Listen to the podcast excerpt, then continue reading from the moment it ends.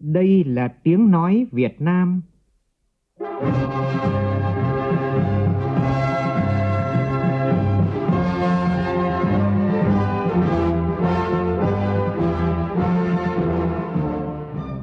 là tiếng nói Việt Nam phát thanh từ Hà Nội, thủ đô nước Cộng hòa xã hội chủ nghĩa Việt Nam.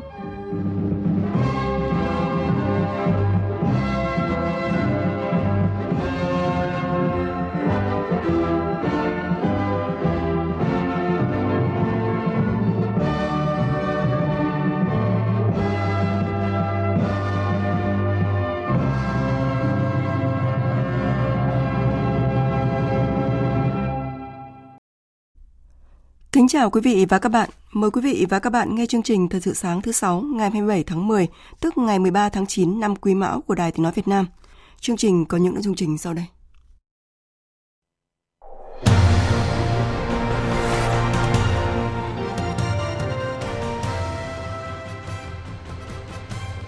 Sáng nay, Quốc hội thảo luận ở hội trường về một số nội dung còn ý kiến khác nhau của dự thảo luật lực lượng tham gia bảo vệ an ninh trật tự ở cơ sở. Thủ tướng Chính phủ ban hành công điện yêu cầu khẩn trương khắc phục hậu quả và điều tra, xác định nguyên nhân vụ cháy tại xã Tứ Hiệp, huyện Thanh Trì, thành phố Hà Nội khiến 3 người tử vong. Thành phố Hồ Chí Minh nghiên cứu thí điểm cho phép cán bộ, công chức, viên chức ở một số vị trí có thể đăng ký làm việc tại nhà. Trong phần tin quốc tế, ít nhất 18 người chết và 13 người bị thương trong một vụ xả súng ở bang Maine của Mỹ vào tối ngày 26 tháng 10 theo giờ địa phương. Ngân hàng Trung ương châu Âu quyết định giữ nguyên mức lãi suất hiện nay, chấm dứt chuỗi 15 tháng tăng lãi suất liên tiếp nhằm kiềm chế lạm phát.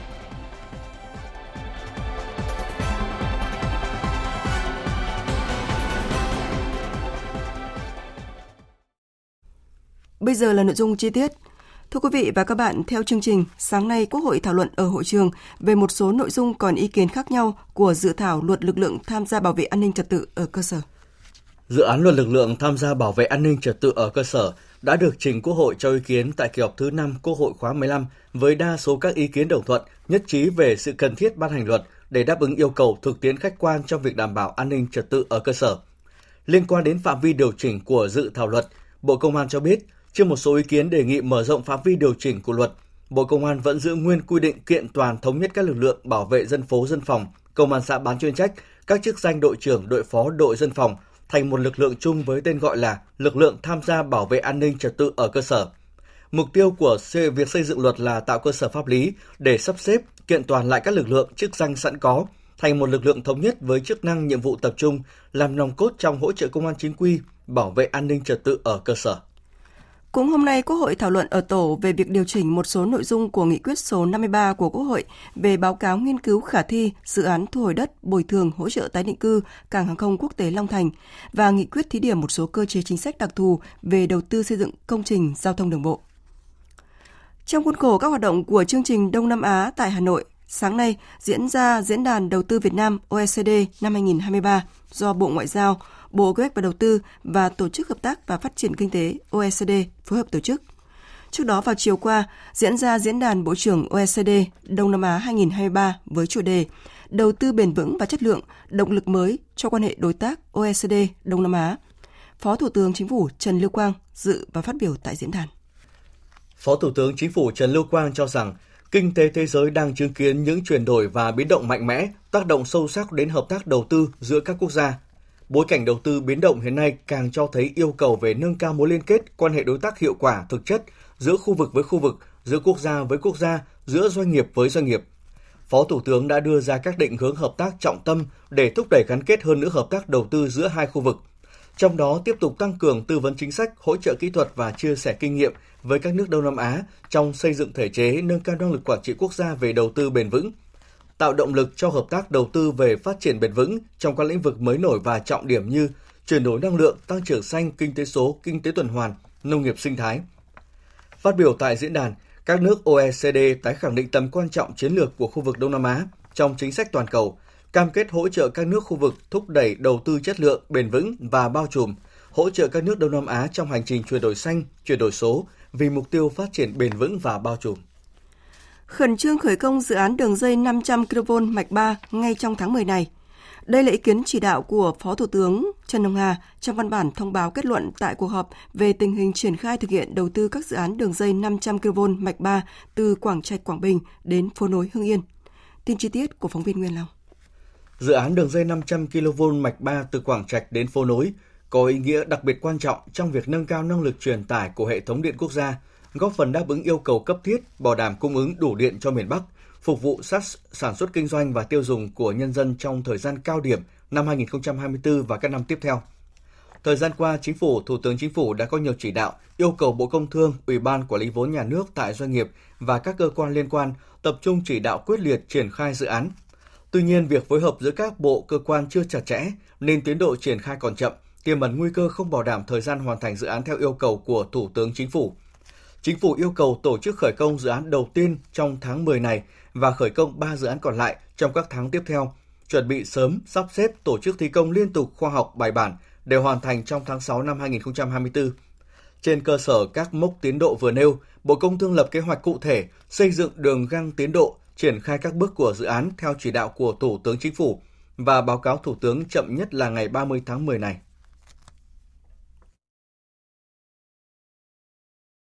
VOV, nhanh, tin cậy, hấp dẫn.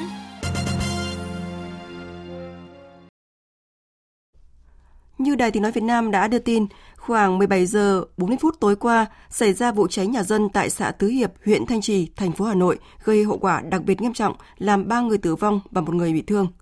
Thay mặt Chính phủ, Thủ tướng Chính phủ Phạm Minh Chính gửi lời thăm hỏi, chia buồn sâu sắc tới thân nhân, gia đình người bị nạn và có ý kiến chỉ đạo như sau. Ủy ban Nhân dân thành phố Hà Nội chỉ đạo tổ chức thăm hỏi, động viên, hỗ trợ vật chất tinh thần cho gia đình người bị nạn, phối hợp chặt chẽ với Bộ Công an, chỉ đạo các lực lượng chức năng khẩn trương khắc phục hậu quả và điều tra xác định nguyên nhân vụ cháy, xử lý nghiêm hành vi vi phạm nếu có theo quy định của pháp luật. Các bộ, công an, xây dựng và Ủy ban Nhân dân các tỉnh, thành phố trực thuộc Trung ương tiếp tục nâng cao trách nhiệm, triển khai thực hiện quyết liệt, thực chất, có hiệu quả các chỉ đạo của Ban Bí thư, Quốc hội, Chính phủ, Thủ tướng Chính phủ về công tác phòng cháy chữa cháy và cứu nạn cứu hộ, tăng cường công tác thanh tra kiểm tra, kết hợp tuyên truyền hướng dẫn các giải pháp cấp bách nhằm hạn chế tối đa xảy ra cháy nổ và thiệt hại do cháy nổ gây ra, bảo đảm an toàn tài sản, sức khỏe, tính mạng của nhân dân. Chuyển sang các tin khác, Hội thảo khoa học quốc tế về Biển Đông lần thứ 15 đã bế mạc tối qua tại thành phố Hồ Chí Minh, đề xuất nhiều cơ chế hợp tác sáng tạo để hiện thực hóa tiềm năng của biển. Tin của phóng viên Ngọc Xuân thường trú tại thành phố Hồ Chí Minh. Các học giả nhấn mạnh tầm quan trọng của việc hợp tác giữa các lực lượng cảnh sát biển ở khu vực, hầu hết đều bày tỏ quan ngại sâu sắc về các hoạt động dùng xám, một số hoạt động đơn phương của tàu hải cảnh Trung Quốc trên Biển Đông thời gian gần đây. Thảo luận về thời điểm quyết định, năng lượng truyền thống hay năng lượng tái tạo, các học giả quan tâm việc phát triển điện gió ngoài khơi, chuyển đổi năng lượng và khai thác tài nguyên đất hiếm. Các nước phải cân bằng giữa khai thác và bảo tồn hệ sinh thái biển, góp phần đạt được mục tiêu thứ 7 của các mục tiêu phát triển bền vững của Liên Hợp Quốc vào năm 2030 và mục tiêu của COP26 về phát thải ròng bằng không Net Zero vào năm 2050. Phó giáo sư tiến sĩ Nguyễn Xuân Huy, trưởng phòng thí nghiệm tính toán mô phỏng khoa kỹ thuật địa chất và dầu khí, trường Đại học Bách khoa, Đại học Quốc gia Thành phố Hồ Chí Minh cho biết. Việt Nam hiện giờ chỉ có sau Trung Quốc để phát triển cái điện gió ngoài khơi. Có nghĩa là bây giờ nếu mà nói về châu Á, Thái Bình Dương thì Việt Nam là hiện giờ là đi đầu trong cái việc mà phát triển năng lượng tái tạo. Rồi vấn đề mà phát triển năng lượng tái tạo nó quá nhanh, cho nên nó xảy ra những cái sự cố như tắc nghẽn lưới điện, cho nên mình phải làm sao hài hòa lại. Phát biểu trực tuyến tại hội thảo, bà Paula Papaloni, quyền vụ trưởng vụ châu Á và Thái Bình Dương, cơ quan đối ngoại EU cho rằng chủ nghĩa đa phương tiếp tục là công cụ hiệu quả nhất trong quan hệ quốc tế, có lợi cho tất cả để các nước có thể hợp tác với nhau giải quyết tranh chấp và đạt được các mục tiêu chung. Phát biểu bế mạc hội thảo, tiến sĩ Nguyễn Hùng Sơn, Phó Giám đốc Học viện Ngoại giao đánh giá, hội thảo đã chỉ ra những tiềm năng to lớn của biển và đại dương, đề xuất nhiều cơ chế và ý tưởng hợp tác sáng tạo để hiện thực hóa tiềm năng của biển, cho thấy sự cần thiết phải duy trì môi trường hòa bình, tăng cường đối thoại hợp tác để nâng cao hiệu lực của hợp tác quốc tế, các cơ chế hợp tác đa phương, giảm bớt các hành động đơn phương, qua đó thu hẹp vùng biển xám. Đặc khu Hồng Kông của Trung Quốc nới lỏng chính sách visa cho người Việt Nam sang làm việc, đồng thời nới lỏng tiêu chuẩn nộp hồ sơ cho người Việt xin visa sang Hồng Kông công tác và du lịch theo diện nhập cảnh một lần, bắt đầu từ hôm qua, 26 tháng 10. Tại cuộc họp báo thường kỳ vào chiều qua, bình luận về quyết định này, người phát ngôn Bộ Ngoại giao Phạm Thu Hằng cho biết. Chúng tôi ghi nhận và đánh giá cao quyết định nới lỏng thị thực của Hồng Kông cho công dân Việt Nam. Và Việt Nam và đặc khu hành chính Hồng Kông, Trung Quốc là đối tác kinh tế quan trọng của nhau. Việc đơn giản hóa thủ tục thị thực sẽ mang lại những lợi ích thiết thực cho cả hai nền kinh tế, cũng như là cho người dân và doanh nghiệp của cả hai bên. Trong thời gian qua, trong các cuộc tiếp xúc với các đối tác, trong đó có đối tác Hồng Kông, Trung Quốc, Việt Nam đã đề nghị xem xét đơn giản các thủ tục cấp thị thực hoặc miễn thị thực nhập cảnh cho công dân Việt Nam, để qua đó tăng cường giao thương, đi lại, giao lưu nhân dân, góp phần thúc đẩy phát triển quan hệ hợp tác hữu nghị giữa Việt Nam với các đối tác. Liên quan đến đề xuất cho phép cán bộ, công chức, viên chức làm việc ở một số vị trí không tiếp xúc với công dân có thể đăng ký làm việc tại nhà, được dư luận và người dân đặc biệt quan tâm. Phát biểu tại họp báo thường kỳ về tình hình kinh tế xã hội TP.HCM diễn ra vào chiều qua, đại diện Sở Nội vụ TP.HCM cho biết trước mắt chỉ thực hiện với các vị trí không liên quan đến việc giải quyết thủ tục hành chính cho người dân và doanh nghiệp. Tin của phóng viên Hà Khánh. Ông Nguyễn Sĩ Long, Phó trưởng phòng công chức viên chức Sở Nội vụ Thành phố Hồ Chí Minh cho biết không thực hiện đại trà mà sẽ xây dựng đề án, lựa chọn một số cơ quan đơn vị thí điểm trước. Sau đó, thành phố sẽ có sơ kết đánh giá kỹ lưỡng kết quả, hiệu quả mang lại với nền công vụ, sự hài lòng của người dân doanh nghiệp so với trước khi thí điểm. Từ đó, thành phố sẽ cân nhắc mở rộng phạm vi thí điểm.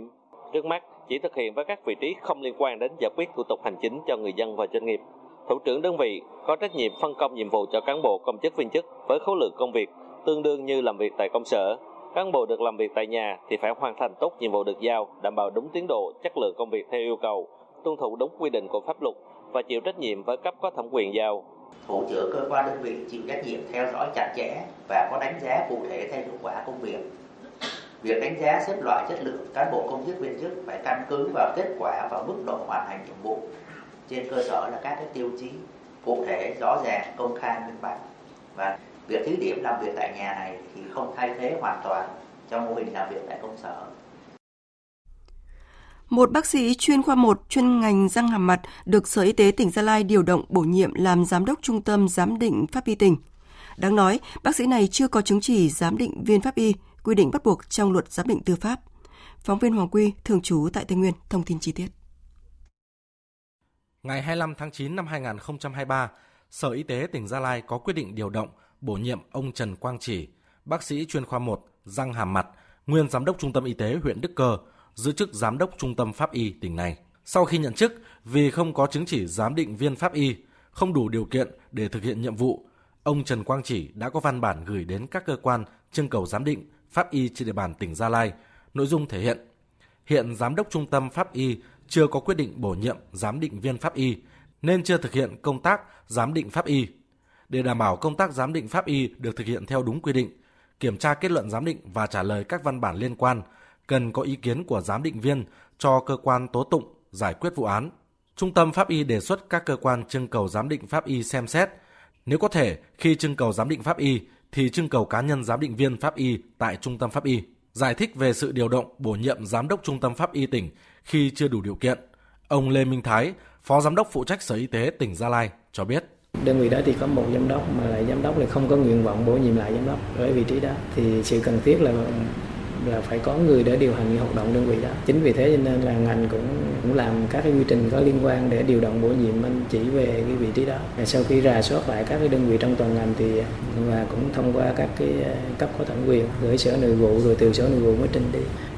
Mình cũng nghĩ rằng là cũng không thể để một cái cơ quan nó thiếu người đứng đầu. Theo khoản 2 điều 4 Nghị định 85/2013 quy định chi tiết về biện pháp thi hành Luật Giám định Tư pháp nêu rõ, Trung tâm Pháp y cấp tỉnh có giám đốc, các phó giám đốc phụ trách chuyên môn về giám định phải là giám định viên tư pháp. Như vậy, ông Trần Quang Chỉ được điều động bổ nhiệm làm giám đốc Trung tâm Giám định Pháp y tỉnh Gia Lai khi chưa có chứng chỉ giám định viên pháp y là chưa đúng với quy định của luật và ông này không thể ký kết luận các kết quả giám định pháp y. Tỉnh Quảng Bình là nơi hứng chịu nhiều trận bão lũ gây thiệt hại lớn về người và tài sản. Những năm gần đây, nỗi lo về sạt lở bờ biển, sạt lở bờ sông, sạt lở núi luôn đe dọa cuộc sống của người dân. Người dân vùng sạt lở mong sớm được tái định cư tại nơi ở mới, ổn định lâu dài. Ghi nhận của phóng viên Thanh Hiếu, thường trú tại miền Trung. Xóm nhà lá của các hộ dân Văn Đò ở giữa bãi bồi Cồn Cưỡi thuộc xã Quảng Tiên, thị xã Ba Đồn, tỉnh Quảng Bình. Trước đây, tại Cồn Cưỡi có khu vực đất bỏ hoang, người dân Vạn Trài đã rủ nhau về đây dựng những lán tạm để ở. Sống bên sông Dân, người dân luôn thường trực nỗi lo sạt lở, ngập lụt. Chị Hoàng Thị Huệ, người dân ở xóm Văn Đò này, mong muốn có một chỗ an cư. Chỗ nào nó cũng bồi, đất lên thì nước về nó ngập lũ sâu quá, nó sóng nó sổ vô nó lở hết. Khu vực ở nhà của em nó lở hết sức trớ nó. Đất thì lở thì càng ánh, còn đất mà ở nó thì khổ thì mong là chính quyền đi nhận được cái chó với cái đá nữa, nó giữ cái chân đất lại nó khỏi lở, thôi nó lở hết sức trớ. Chị Trương Thị Lê ở thôn tái định cư Thuần Tiến, xã Thần Hóa, huyện Tuyên Hóa cho biết, nếu còn ở trong khu vực nguy hiểm, mưa đến là bà con phải sơ tán. Người dân không yên tâm để lao động sản xuất, cuộc sống không ổn định. Từ khi được bố trí tái định cư, gia đình chị đã xây dựng nhà cửa kiên cố. Dưới chỗ mà trước khi sạt lở, một lần mưa gió cũng được cho yên tâm như lắm. Từ khi mà được lên đây đến giờ thì cũng như huyện vì tỉnh thì ba có làng xóm mới xã phân nhiều với anh em ba có là giúp đỡ thì em được làm được cái ngôi nhà này hoàn thiện. Như lên đây cảm thấy em cũng ổn định. Tỉnh Quảng Bình địa hình phức tạp, cứ đến mùa mưa lũ, nhiều nơi ở tỉnh này lại đối mặt với nguy cơ sạt lở. Tỉnh Quảng Bình phát hiện 85 điểm dễ sạt lở núi, đe dọa cuộc sống của hơn 1.100 hộ dân.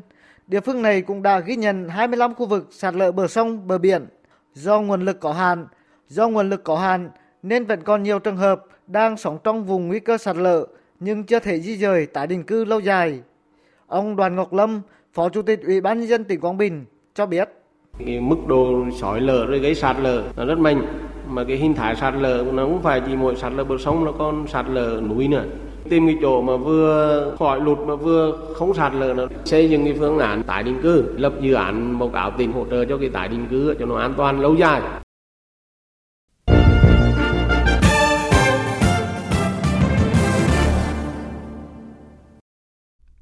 Mở đầu phần tin thế giới là thông tin về tình hình chiến sự tại Gaza. Phóng viên Bà Thi cho biết đêm qua quân đội Israel tiếp tục đưa bộ binh vào dải Gaza. Việc tiến quân được yểm trợ bằng nhiều cuộc không kích dữ dội liên tiếp vào nhiều mục tiêu quanh thành phố Gaza. Trước đó, trong đêm 25 rạng sáng ngày 26 tháng 10, quân đội Israel cũng đã tiến hành một cuộc đột kích bộ binh chớp nhoáng qua biên giới vào dải Gaza với sự tham gia của khoảng 10 xe tăng. Theo nhiều nhà phân tích khu vực, việc Israel tiếp tục đưa bộ binh một cách hạn chế vào Gaza dường như là để thăm dò khả năng phản kháng của lực lượng Hồi giáo Hamas cùng các nhóm vũ trang khác tại đây, đồng thời thăm dò phản ứng của dư luận quốc tế. Đây có thể là dấu hiệu cho thấy quân đội Israel sắp sửa phát động chiến dịch tấn công bộ binh quy mô lớn vào Gaza do chiến dịch không kích Gươm Sắt kéo dài 20 ngày qua đã không thể đạt được mục tiêu đề ra là vô hiệu hóa hoàn toàn khả năng chiến đấu của Hamas. Trong diễn biến liên quan, Lầu Năm Góc ngày 26 tháng 10 thông báo khoảng 900 binh sĩ Mỹ đã và đang được triển khai tới Trung Đông nhằm tăng cường bảo vệ các lực lượng của Mỹ ở khu vực này.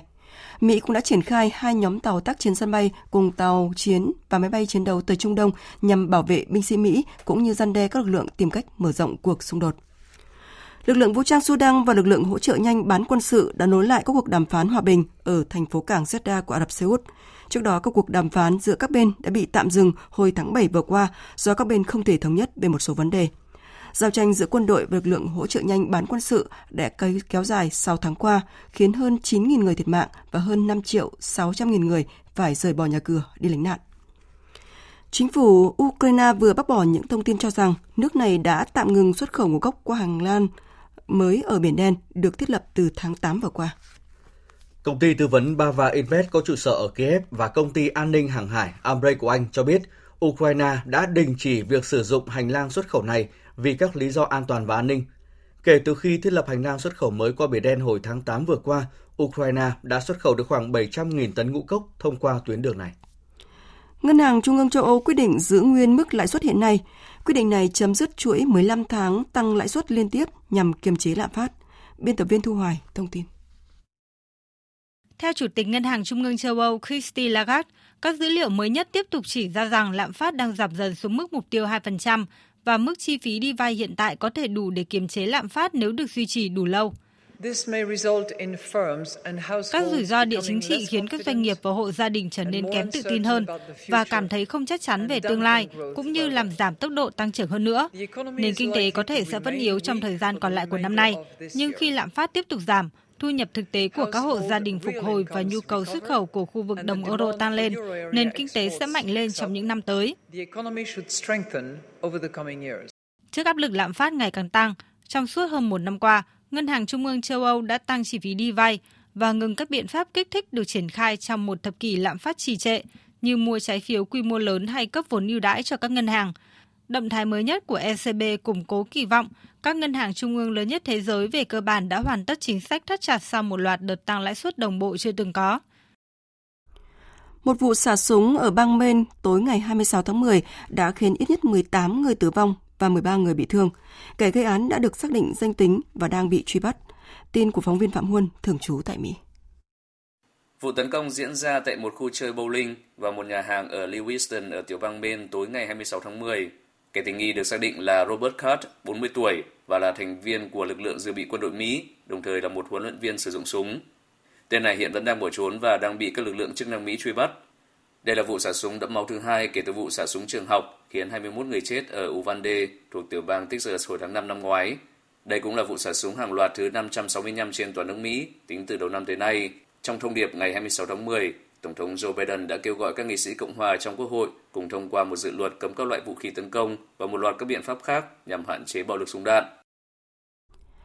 Now and Zen, bài hát cuối cùng của ban nhạc huyền thoại The Beatles với sự góp mặt của tất cả các thành viên, trong đó có John Lennon, sẽ ra mắt vào tuần tới nhờ sự hỗ trợ của trí tuệ nhân tạo AI.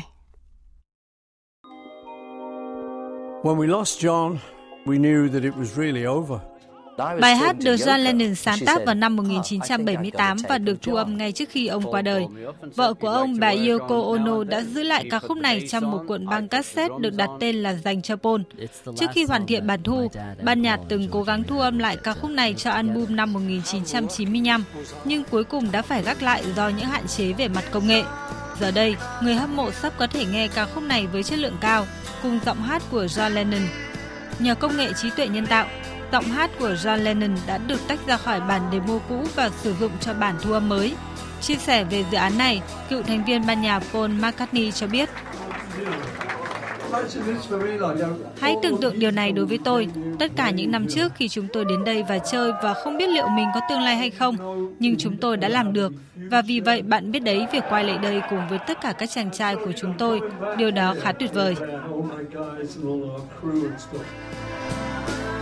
Now and Zen sẽ được phát hành trên toàn thế giới vào lúc 21 giờ ngày 2 tháng 11 theo giờ Việt Nam.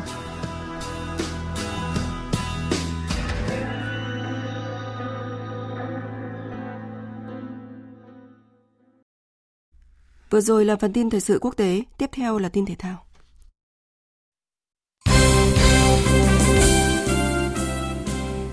Thưa quý vị và các bạn, tối qua đội tuyển nữ Việt Nam đã thua đáng tiếc 0-1 trước đội tuyển nữ Uzbekistan trong trận đấu thuộc bảng C vòng loại thứ 2 Olympic Paris 2024. Đội tuyển Việt Nam nhập cuộc chậm rãi nhưng dần tạo ra thế trận lần lướt. Tuy nhiên, khi chưa tạo ra được cơ hội rõ rệt nào, các học trò của huấn luyện viên Mai Đức Chung đã nhận bàn thua ở phút thứ 30 trong tình huống phòng ngự mất tập trung. Trận đấu kết thúc với tỷ số 1-0 nghiêng về đội chủ nhà. Thất bại với tỷ số 0-1 trước Uzbekistan, đội tuyển Việt Nam rất khó cạnh tranh suốt đi tiếp ở vòng loại Olympic Paris 2024. Hiện đội tuyển nữ Việt Nam tạm xếp thứ 3 bảng C và gặp Ấn Độ ở lượt thứ 2 vào 17 giờ ngày 29 tháng 10 này. Hôm qua, ngày thi đấu chính thức thứ 4 tại Đại hội Thể thao Người Khuyết tật châu Á lần thứ 4 diễn ra tại thành phố Hàng Châu, Trung Quốc, các vận động viên cờ vua đã mang về cho đoàn thể thao Người Khuyết tật Việt Nam thêm 5 huy chương bạc. Trên bảng tổng sắp, đoàn thể thao Người Khuyết tật Việt Nam đứng thứ 23 với 6 huy chương bạc và 6 huy chương đồng.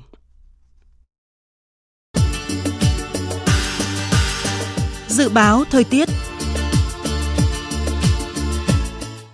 Bắc Bộ và khu vực Hà Nội có mây, ngày nắng, đêm có mưa rào rải rác và có nơi có dông, gió nhẹ. Trong mưa dông có khả năng xảy ra lốc sét, mưa đá và gió giật mạnh.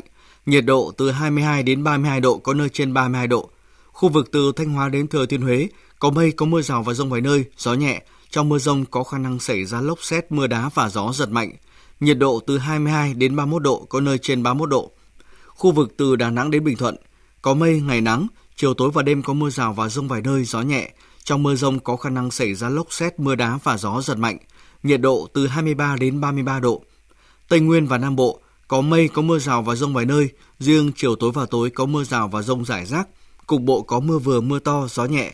Trong mưa dông có khả năng xảy ra lốc sét, mưa đá và gió giật mạnh. Nhiệt độ từ 19 đến 32 độ. Dự báo thời tiết biển, Bắc Vịnh Bắc Bộ có mưa rào rải rác và có nơi có dông. Trong mưa dông có khả năng xảy ra lốc xoáy và gió giật mạnh. Tầm nhìn xa trên 10 km, giảm xuống từ 4 đến 10 km trong mưa, gió đông cấp 3, cấp 4. Nam Vịnh Bắc Bộ, vùng biển từ Quảng Trị đến Quảng Ngãi, vùng biển từ Bình Định đến Ninh Thuận, vùng biển từ Bình Thuận đến Cà Mau, có mưa rào và dông vài nơi, tầm nhìn xa trên 10 km, gió nhẹ. Vùng biển từ Cà Mau đến Kiên Giang, chiều và tối có mưa rào rải rác và có nơi có dông. Trong mưa dông có khả năng xảy ra lốc xoáy và gió giật mạnh. Tầm nhìn xa trên 10 km, giảm xuống từ 4 đến 10 km trong mưa, gió nhẹ. Khu vực Bắc Biển Đông có mưa rào và dông vài nơi, riêng vùng biển phía Tây có mưa rào và dông rải rác. Trong mưa dông có khả năng xảy ra lốc xoáy và gió giật mạnh. Tầm nhìn xa trên 10 km, giảm xuống từ 4 đến 10 km trong mưa, gió Đông Bắc đến Đông cấp 3, cấp 4. Khu vực giữa và Nam Biển Đông, khu vực quần đảo Hoàng Sa thuộc thành phố Đà Nẵng, khu vực quần đảo Trường Sa thuộc tỉnh Khánh Hòa, có mưa rào và dông vài nơi, tầm nhìn xa trên 10 km, gió nhẹ. Vịnh Thái Lan, chiều và tối có mưa rào rải rác và có nơi có dông. Trong mưa dông có khả năng xảy ra lốc xoáy và gió giật mạnh. Tầm nhìn xa trên 10 km, giảm xuống từ 4 đến 10 km trong mưa, gió nhẹ. Vừa rồi là thông tin dự báo thời tiết. Bây giờ chúng tôi tóm lược những tin chính đã phát trong chương trình.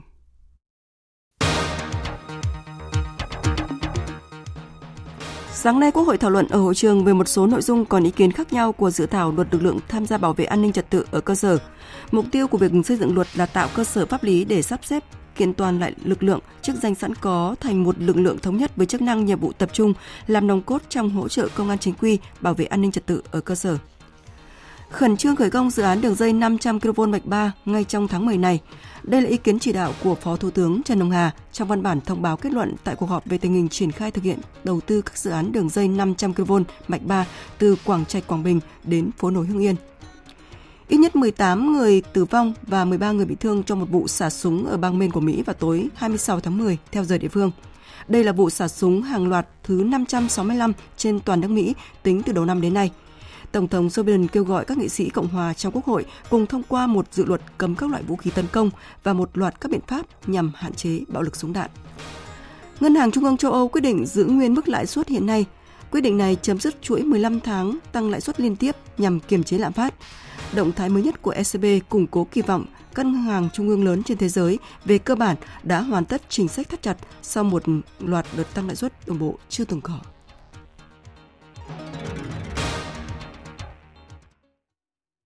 Phần tóm lược những tin chính vừa rồi đã kết thúc chương trình Thời sự sáng nay của Đài Tiếng nói Việt Nam. Chương trình hôm nay do biên tập viên Minh Châu thực hiện với sự tham gia của phát thanh viên Thành Tuấn và kỹ thuật viên Thế Phi, chịu trách nhiệm nội dung Lê Hằng. Cảm ơn quý vị và các bạn đã dành thời gian lắng nghe.